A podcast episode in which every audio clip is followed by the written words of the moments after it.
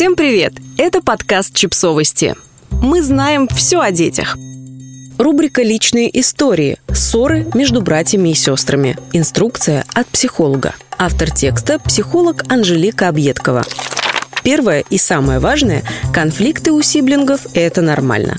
Не пугайтесь их. Нам бы хотелось, чтобы дети всегда жили дружно, чтобы в семье был мир, но без негатива не бывает позитива.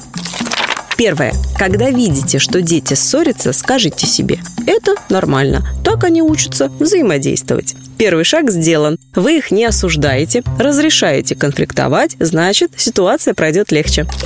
Второе. Если конфликт не перетекает в драку, не вмешивайтесь. Дайте возможность каждому ребенку понять, что происходит и как можно изменить ситуацию. Иначе они и в садике, и в школе будут искать вас, чтобы понять, что делать дальше. А конфликты со сверстниками обязательно будут.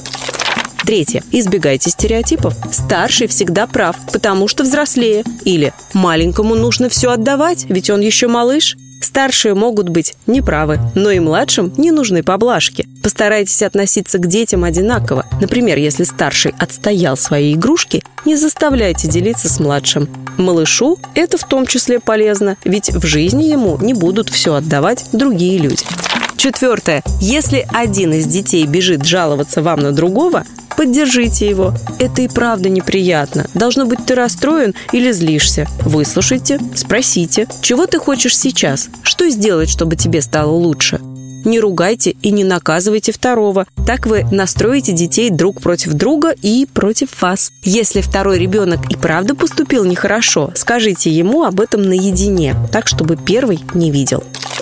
Пятое. Если началась драка, вмешайтесь, остановив обоих. Не выделяйте, кто прав, а кто виновен. Скажите о своих мыслях и чувствах. Вижу, как вы разозлились друг на друга и не смогли управлять своим гневом. Дальше расскажите, что, причинив боль брату, сестре, не сделаешь лучше себе, а ему точно будет хуже. Предложите другой способ выплеска гнева. Бить подушку, рвать бумагу, громко кричать, прыгать и так далее. Когда дети успокоились, обязательно обсудите, что произошло, и спросите, как можно было бы договориться без насилия. Что сделать, чтобы каждому было хорошо?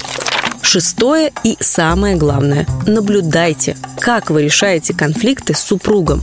Дети часто зеркалят наше поведение. Если вы кричите, не умеете договариваться, переходите на драки, то и ребенок будет делать так же.